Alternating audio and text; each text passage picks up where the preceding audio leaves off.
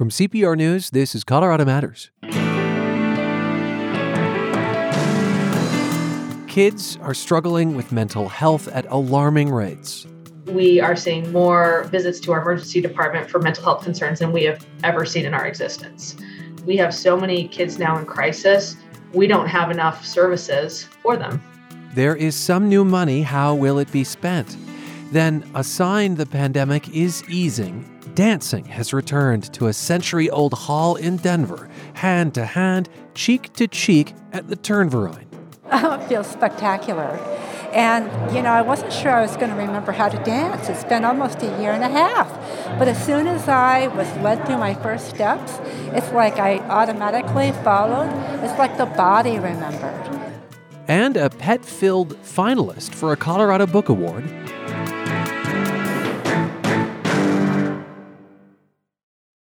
Colorado Public Radio remains committed to taking you on daily explorations into the world of music and into the news of the day, bringing you more backstories and perspectives with an expanded schedule. Your support ensures a strong foundation for the compelling coverage and storytelling that you will continue to rely on. A popular way to support? Start an evergreen membership and commit to giving a little each month. Colorado Public Radio is powered by you. Give because the news and music matter at cpr.org. This is Colorado Matters from CPR News and KRCC. I'm Ryan Warner. You hear state of emergency and you might think of natural disasters, but it is also how doctors in Colorado are referring to the state of children's mental health here, exacerbated by the pandemic. There is new public funding to help, but these issues run deep, as we'll hear from experts and from a young person. 12 year old Kate Hartman has had anxiety since kindergarten, and she works with Children's Hospital Colorado as a young mental health advocate. Kate, thank you so much for being with us. Thank you for having me. Kari Eckert of Lakewood is also in our studio. Her 15 year old son, Robbie, died by suicide in 2018. And we are grateful that you are here, Kari, to talk about your work since. Thank you for the invitation, Ryan. And the director of psychology training at Children's is Jenna Glover, who holds a PhD. Jenna, welcome to the show. Thanks, Ryan. So, Kate, as I said, your struggles started around kindergarten. What are some of your earliest memories of those struggles? Well, my earliest memories of the struggles are um, when I was younger, I had a really hard time controlling myself and my impulses, and I would just do everything and I would ignore anything everybody said to me. Um, I would do whatever I wanted, whenever I wanted it, no matter what anybody said. And was that a source of eventual stress for you, or what? How did that feel? Um, I believe it was. Um, I had a hard time making friends because of it, but I eventually learned how to control it. So I guess it went away after time. And what did it mean to struggle with other young people? Like, what did that look like at school, for instance? It meant other young people were um, avoiding me and they want, didn't want to be around me because I just wasn't the neurotypical kid they were used to. And I believe you were diagnosed with ADHD, is that right? Yes. Yeah. So, what do you think your darkest days were? My darkest days were probably in third grade when I was bullied repeatedly for years, and the bullying reached a climax there. And I was just in a terrible place. I felt scared of myself because I felt like I wasn't capable or worthy of anybody's love. And I guess I felt like nobody would ever want me. Was that true even of your own family? No. You felt that your family wanted you? Yes. That must have helped to some extent. Yes. Uh, as someone who experienced bullying, I know how painful that can be. What sort of form did bullying take? Um, well, rumors and just taunting and people just being rude all the time. Did you think about suicide? Yes. Um, yes, I did. I felt like that was the only way to escape, but it wasn't. it I could reach out for help, and I did, and I got the help that I needed to really learn self acceptance towards myself. Hmm. And did you reach out to your family? Is that who? Yes. Okay. What did that look like? What did that sound like? I told my mom that I was feeling so down, like nobody wanted to be my friend or nobody wanted me around, and that I just felt like I should end my life. And she, You used those words with your parents. well, not exactly. I was younger then, so Yeah. probably not as complicated words as I use now. Uh, and they understood this and they helped get you help. Yes, uh, they called my therapist and asked her um, for help. She gave us a little screening um, and decided that I should go to the Chi- uh, Children's Hospital, Colorado um, Pediatric Mental Health Facility. Was it scary to speak up? Yes, um, it always is. Um, whenever you're feeling, uh, you always worry that you're going to be rebuffed and that somebody's not going to want to hear it, and that you're you always worry that they're going to feel like you're wasting their time. And that they're minimizing what you're feeling. Yes. So, how a parent reacts is really important, it sounds like. Yes. Well, minimizing it doesn't help, but maximizing it doesn't help either. Like freaking out over it, like being like, "Oh my god, what are you like why are you feeling this way?" And um that doesn't help at all. It Oh. could scare the child um from telling you more and um I feel like if I my parents had reacted that way, I had I would probably not go back to them if I felt this way again. So, an even keeled approach was really important Yes. for you.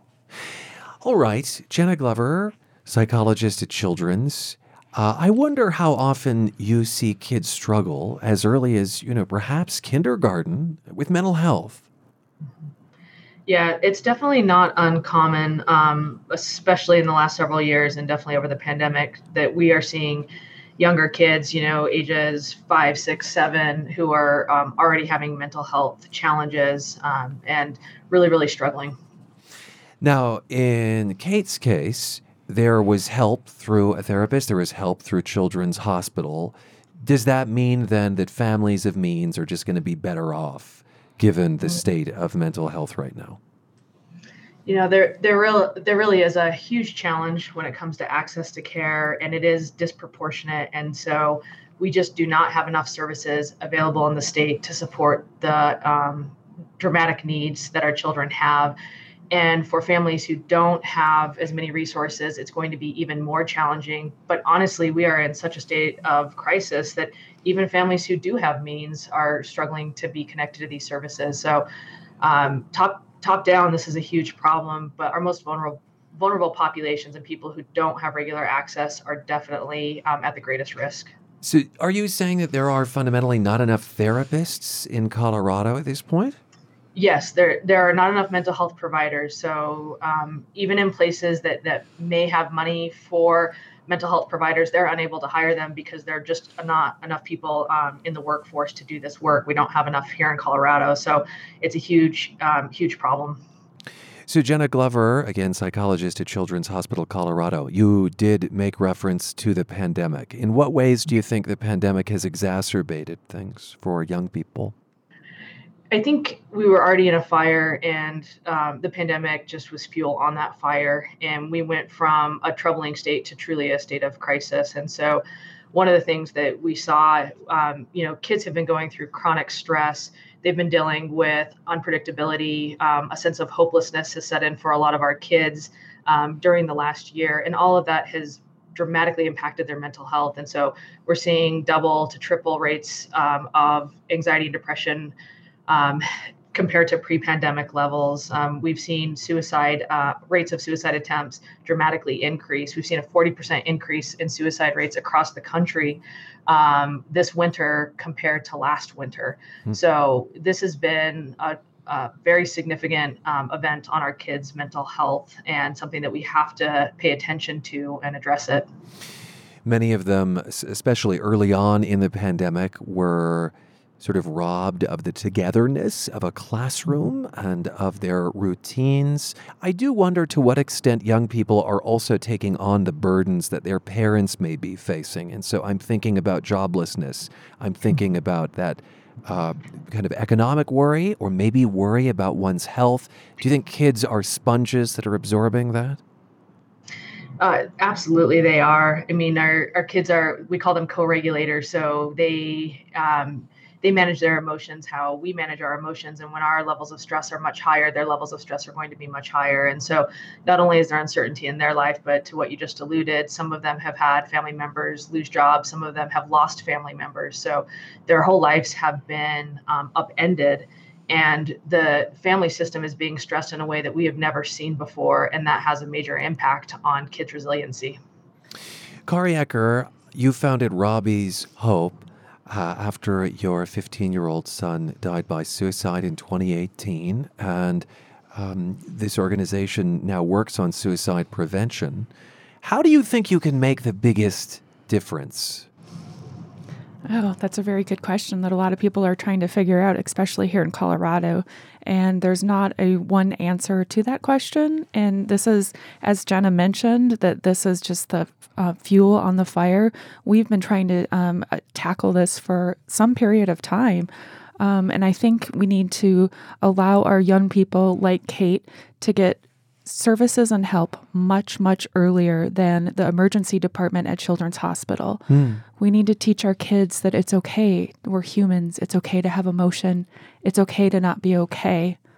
Um, Kate mentioned a really, really good point of teaching our young people to not just go to their friends, but to go to an adult.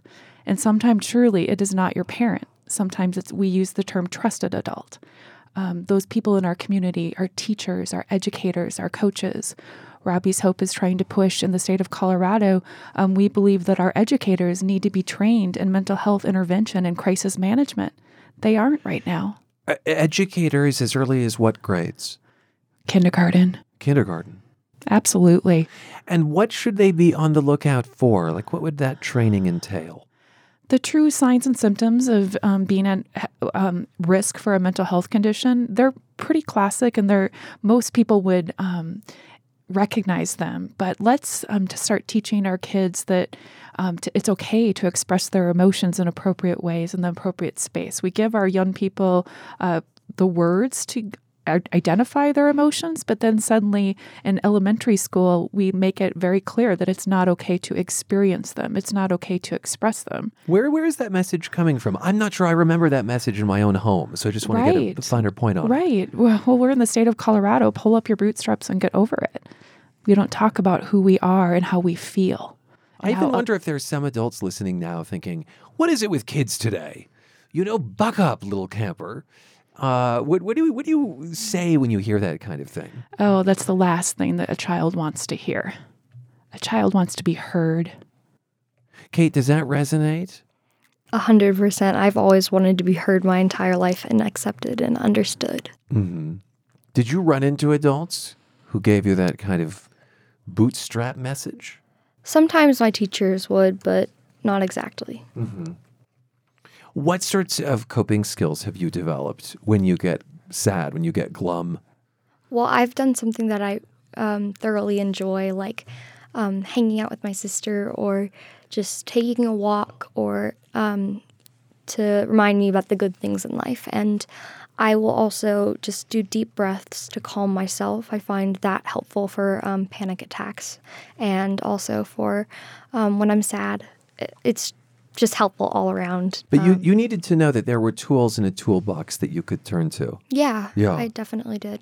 M- my sense, uh, Kari, you've been on the program before, and if, if I remember your story um, properly, you were quite blindsided by your son's suicide.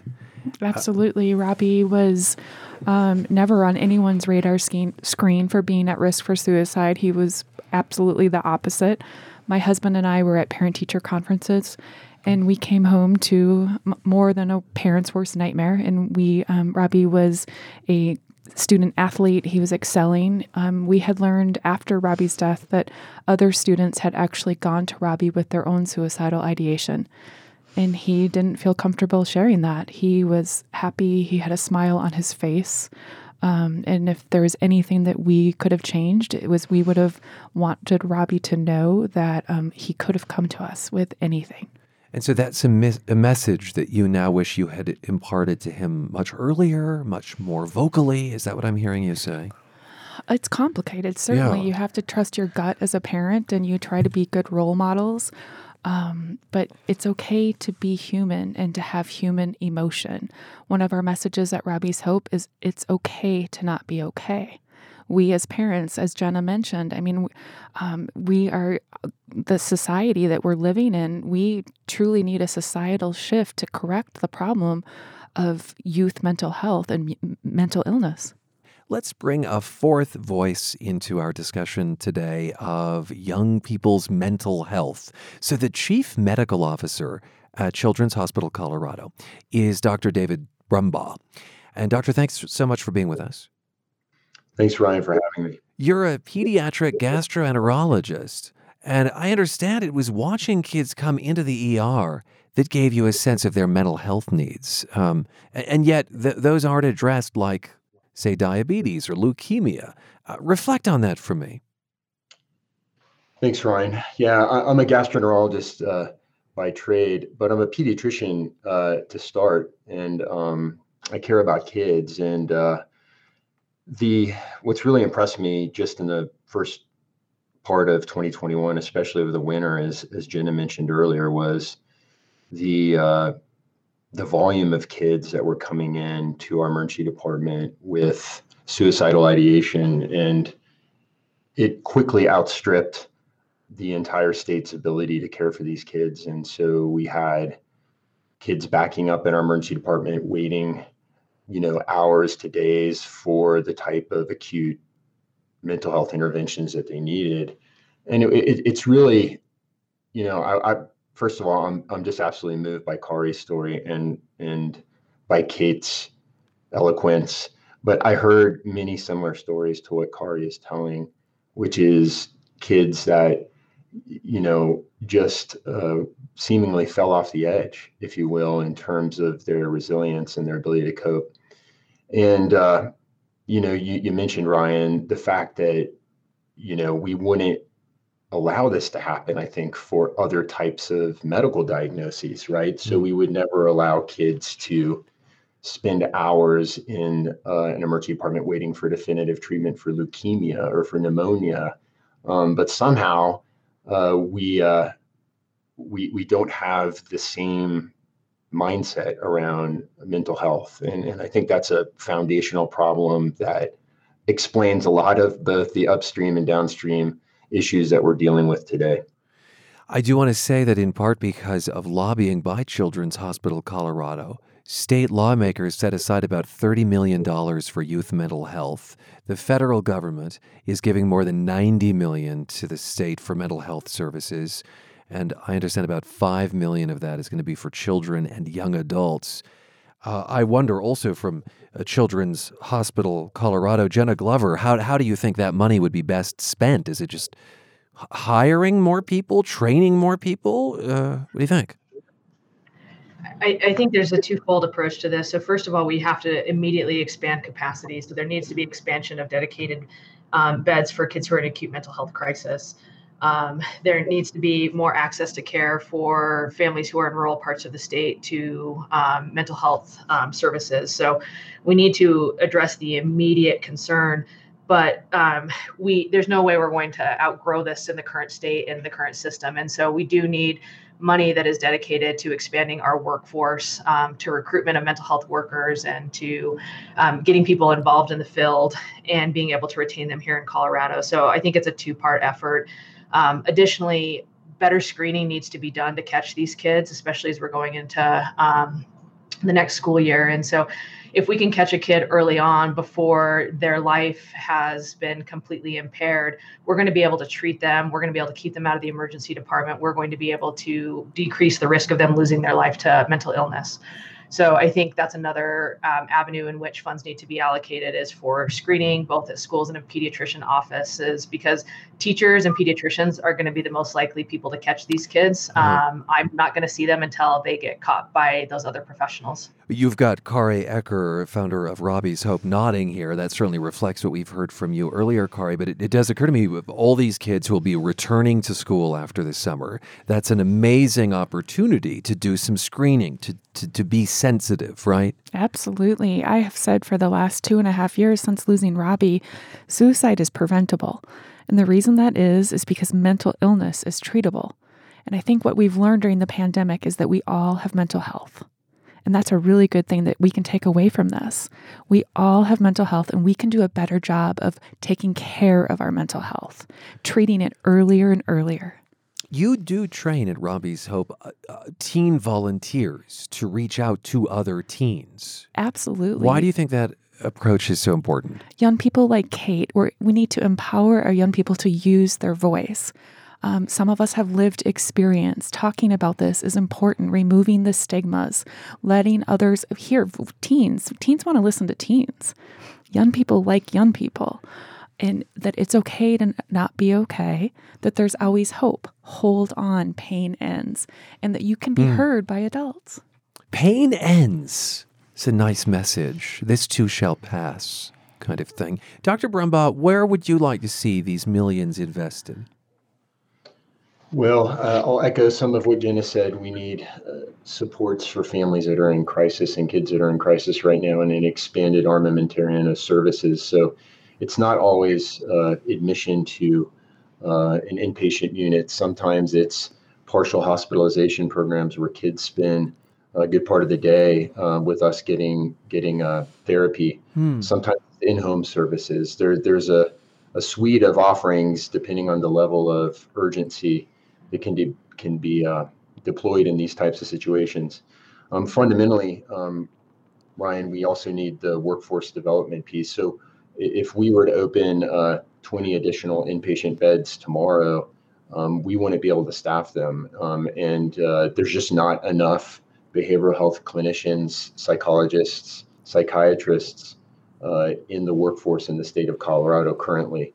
So we need to think creatively about uh, those training pro- programs, loan forgiveness uh, programs that can attract uh, people to the state uh, to do this very important work.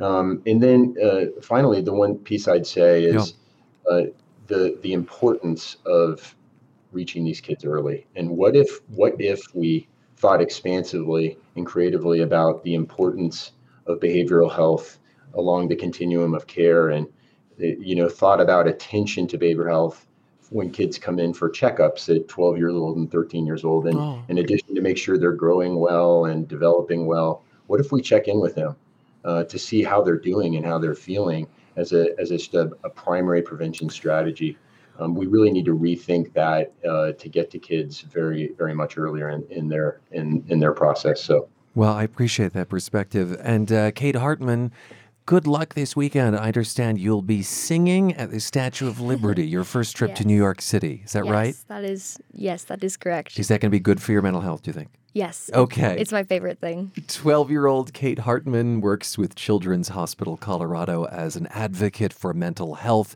We also heard from Dr. David Brumbaugh, Chief Medical Officer at Children's, Jenna Glover, PhD in psychology at Children's, and Kari Eckert, founder of Robbie's Hope.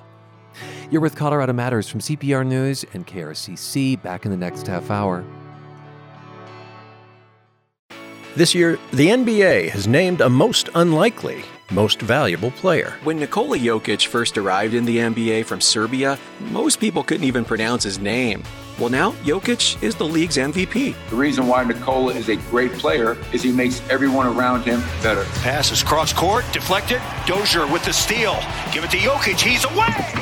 After a season for the record books, CPR's Vic Vela profiles the Nuggets' Nikola Jokic. Come to CPR.org for the story. Okay, so let's go ahead. Let's switch partners. Let's have gentlemen move down, please.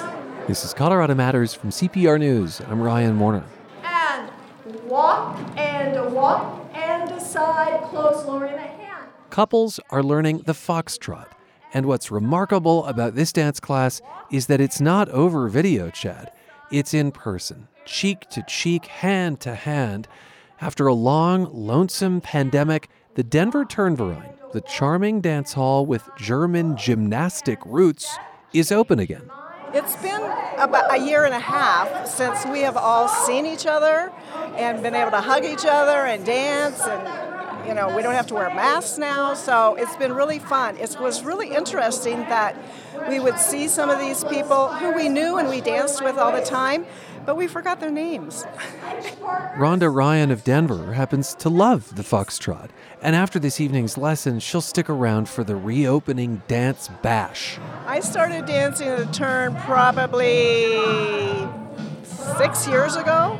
And when I first started coming, I kind of was a beginner dancer, and I was really nervous to be here. And it was such a welcoming community. They just welcomed in, and people would come out, and I'd say, I'm a beginner dancer, and they still would pull me out, and it's just grown to really be a family. Ryan says she loves the music as well, older music especially. Some Enchanted Evening was on the menu. Who can explain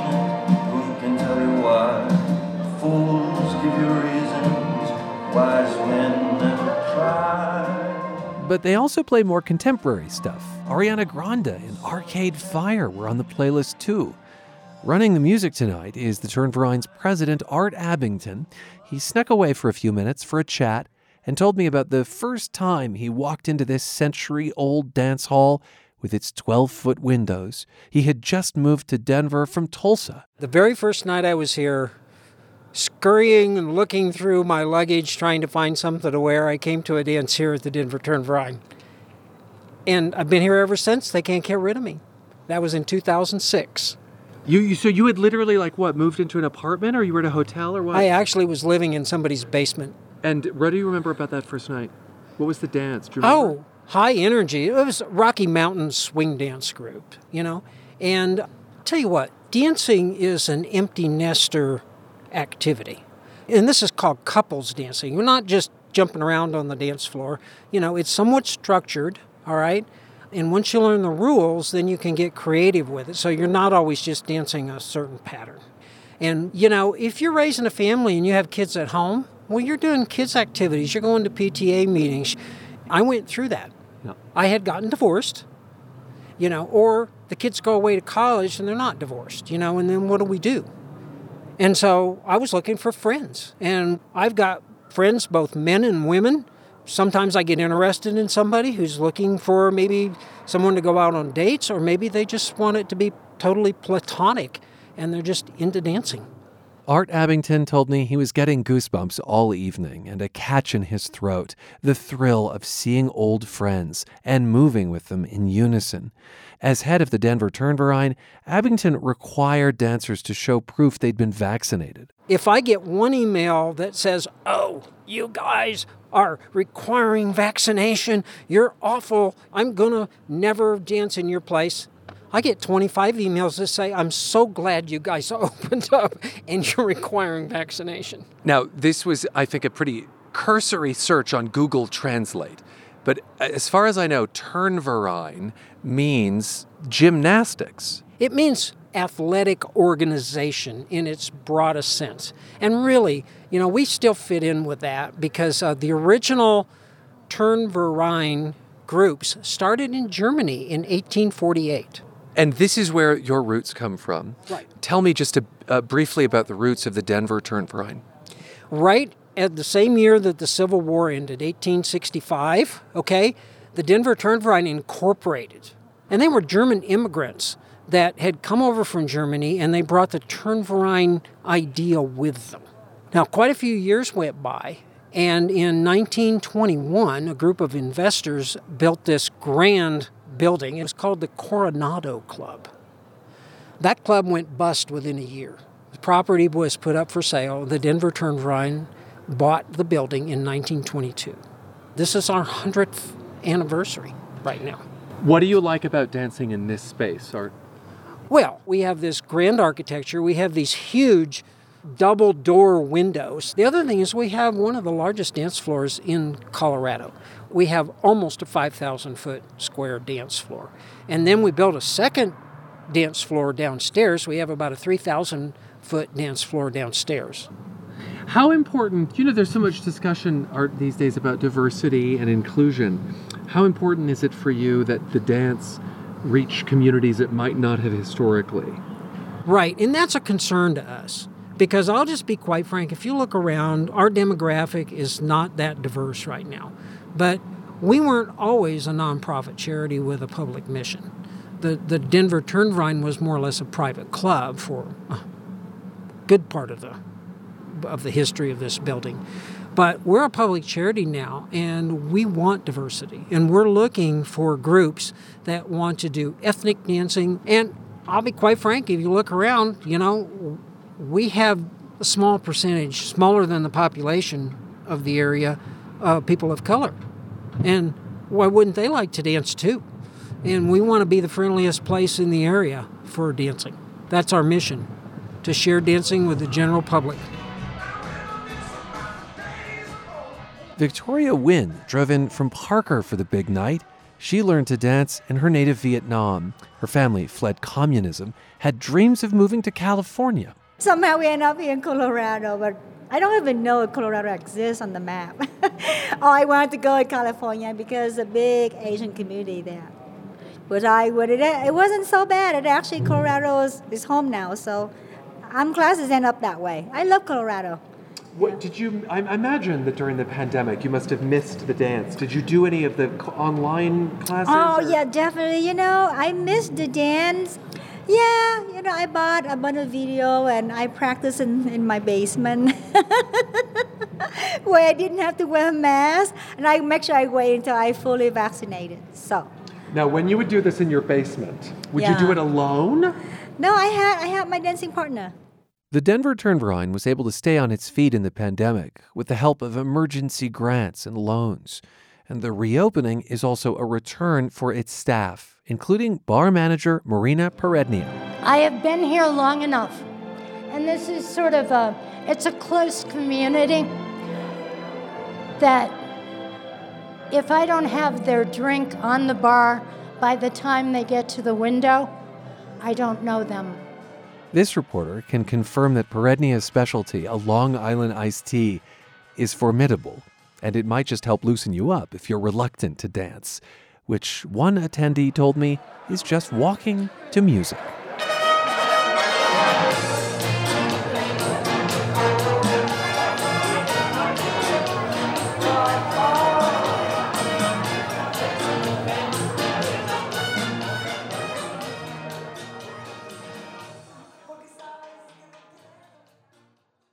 What's my cat thinking? What's going on between my dog's ears? Questions pet owners have no doubt asked themselves, and partly why the novel Other People's Pets is such a delicious read.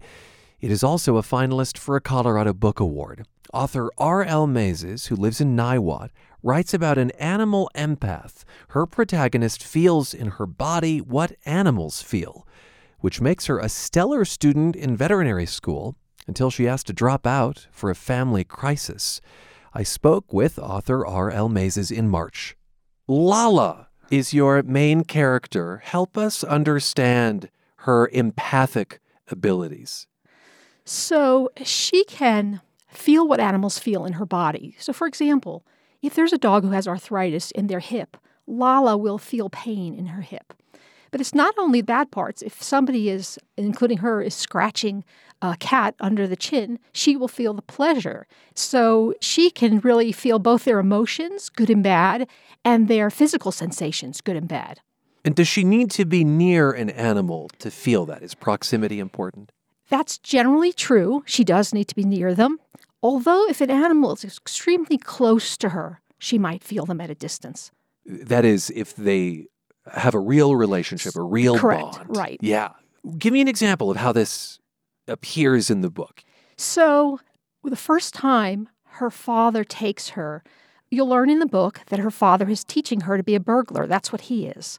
And so, when she's young, he teaches her how to burgle homes. And the first time he takes her, there's a dog growling at the door. And he thinks, oh dear, we have to rob another house. But she says, no, no, give me a chance. And she is able, just by speaking to that dog, to calm it down, to communicate to the dog that they're not a threat to the dog. Of course, at that point, her father thinks, oh my God, she has this great weapon that he can use to rob houses. Yes, she becomes quite the asset to someone who is a, would we say, professional burglar? Yes. Yes. Her father is named Zev. And this is the environment that Lala is raised in. So tell me how this idea of an animal empath occurred to you, writing a character who has these abilities. You know, I was writing Lala, and I just thought when I first was writing her, I thought she just would love animals and be close to animals and find them a comfort because her mother's abandoned the family and her father is not necessarily the best father. And I thought she'd, of course, be close to certain animals and they'd give her comfort. And, and it would be a comfort to the reader, too, to see she's not so isolated, that she has these animals who she cares about and who care about her. But as I'm writing it, it occurs to me oh my God, she can actually feel what these animals feel in her body. And that was such an exciting moment for a writer because I thought it's going to be so much fun to imagine her moving throughout the world, encountering all these different animals and knowing what they feel in their bodies. And I also thought it would be amazing for readers also to almost see the world through the eyes of animals by reading about Lala. Have you ever met an actual animal empath? I have not. Um, certainly not in the way that Lala is an empath, meaning that she has this magical ability. I have occasionally heard of people who are animal communicators who say that if you're having trouble with an animal, they can speak to the animal and understand what the problem is, let you know what the problem is, and then communicate back to the animal what the solution is going to be. I don't know if I believe that that exists or not, but I know that there are people who who consider themselves animal communicators. Um, but I've never heard of anyone who's an animal empath like Lala. Well, now this is interesting. It, it is possible that you don't believe in the powers of your own protagonist in real, like if it were real life. Well, this is the this is a book, and it's a book of magical realism. So I don't know if there could be a character like Lala in real life. Um, I'd be open to it, but I've never met anyone like her. This does make her a rather talented veterinary student, doesn't it? Yeah, it's a, the perfect talent to have to become a veterinary student and a veterinarian because one of the really hard things about being a veterinarian is that they can't tell you where it hurts. Now, of course, if you're a good veterinarian, you can manipulate their arms and legs and torso if an animal is in pain, and you can figure out where it hurts. But for her to actually be able to feel it in her body will allow her to be a remarkable veterinarian. This is so obvious, and yet I hadn't really considered it. But the difference between a veterinarian and a, a doctor of human patients just the inability to ask them where it hurts or to say, What is your pain on a scale of one to 10? Uh, you know, that's just a whole different world that they have to become accustomed to. R.L. Maizes, people are animals. How is Lala at reading people? She's terrible at reading people. she's just awful. You know, and maybe it's because she's been abandoned by her mom, so she has some trauma around dealing with people. And maybe because Zev, her father, isn't the best father she can't read people at all. And so that's actually not so good for a veterinarian because part of the job of a veterinarian is to be empathic toward the parents of the animals that come in too, and to understand that they're worried, that they're upset, and to help them deal with their own feelings when their animals are not feeling well. But she's not good at that part of it. And, and part of the challenge in the book is for her to learn how to be empathic toward people. That's where she needs to grow. So, I mentioned that this novel is also about a family crisis involving Lala's dad, Zev. You mentioned that he is a burglar by trade. He uses the persona, the alter ego of a locksmith. This is, in a way, how he gets access into people's homes. And uh, obviously, the skills of a locksmith come in handy if you're going to enter a home maliciously. And he's been a burglar since Lala was little, even pulled her out of school because he was afraid that she might blow his cover. Let me have you read a passage from the book, Other People's Pets, about the first time her dad, Zev, brings her on a job. It's the winter of 1999, and I'll say this book is set in Colorado in the fictional town of Longview, which seems a bit reminiscent of Longmont to me, given that you live in Niwot. RL, what do you think? True enough. Okay. True enough. Um, so, the one thing I'll say about this passage is that it's set when Lala is eight, and most of the book takes place when she's an adult. After Lala quiets the barking dog during her first job with her father, Zev thrusts his chin toward a security decal in the window. You see that? he whispers. Fake. Real ones have the alarm company name. A blue backpack hangs from her father's shoulder. When no one answers the doorbell, they go around back. Zev pulls a crowbar from under his coat and shows Lala how to insert it above the lock. He pries open the door, splintering the frame. Worry buzzes through Lala's arms and legs, sits like a helmet on her head. She longs to run, but is afraid to leave Zev. Breaking into a house seems wrong, but how can it be if her father is doing it? In the master bedroom, Zev goes through drawers carefully, dropping items into his backpack.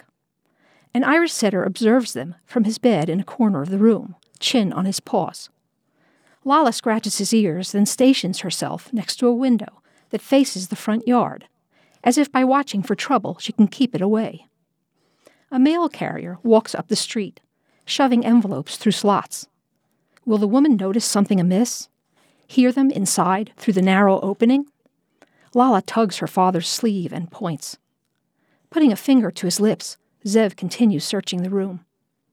The mail carrier stitches a path from house to house, her cart scrabbling along the sidewalk. Lala peeks from behind the curtain, fingers clenching the red muslin. When the woman turns up the walk, Lala wraps herself in the fabric. Chunk, chunk comes the mail. Frightened, Lala wets herself, the first time since she was a baby. In the car, soggy and cold, Lala hides her condition from her father. At a truck stop, Zev breathes on the diamond, fogging it. See how it doesn't stay misty? That's how you know it's real, he says. When Lala barely nods, Zev shoves the diamond in his pocket. She could at least pretend to be interested, he thinks, after insisting he take her with him. Hmm. Lala reflects there that this seems wrong. She knows even as a young child that there's something off about this way of life. She grows up to become a deeply kind person towards animals. I think she's vegetarian or vegan, maybe. She's vegan. She's vegan. She probably thinks of herself as a good person. And yet, for reasons that we won't explain, so I don't give too much away, she has to resort to the burglar life later on. And it just got me thinking, RL, about what does it mean to be a good person? Is someone who's kind to animals but traumatizes people by breaking into their homes, is that a kind person? Is that a good person? Yeah, you know, that's a complex person. And I think when we write about characters, we want them to be complex. And that's because human beings are complex. We are all complex. Um, none of us is all good or all bad. And so it's interesting to explore those kinds of issues on the page. So, you know, I would say that she has some growing to do. She definitely does some things that readers will take issue with. Uh, she does some things that I, as a writer, might even take issue with, but that I feel the character would do, at least at this point in her life. Have you been burgled? Yes, unfortunately. Um, when I was growing up, uh, and I grew up in Queens, New York, uh, my home was burgled numerous times. And one time I was in it. Oh. It was, yes. Um, it was a Saturday night, and I was with a friend, and we were the only ones home. And I heard someone coming up the stairs. And I said, Hi, Dad, because I just thought my father had come home, and, you know, he wasn't the type to say, Honey, I'm home. He would just come home quietly. So we heard that. So I said that, but then I heard, well, I don't know if I can say this word on the radio. um, I heard, oh, darn, there's somebody here and um, footsteps running down the steps. So we ran into my parents' room, which was the only room uh, that on the second floor that had a lock, and we locked the door. And I called 911 and I shouted until the police came. The police are coming. The police are coming. They did come after five or 10 minutes, and the burglars had left, which was great. Uh, Yeah. They had taken some, yes, they had taken certain things. And that wasn't the only time. Our house was burgled so many times that eventually there were bars on the doors and windows of our house, which was really awful. Um, so I'm sure that made an impression on me and came out in this book. I will say, though, that I was the victim of burglaries. And yet I decided to write about the perpetrators. And I did that because I thought it would be more interesting. I thought it would be so interesting to get into the psychology of burglars, to research and understand why they do what they do and how they do it. You know, what are their techniques?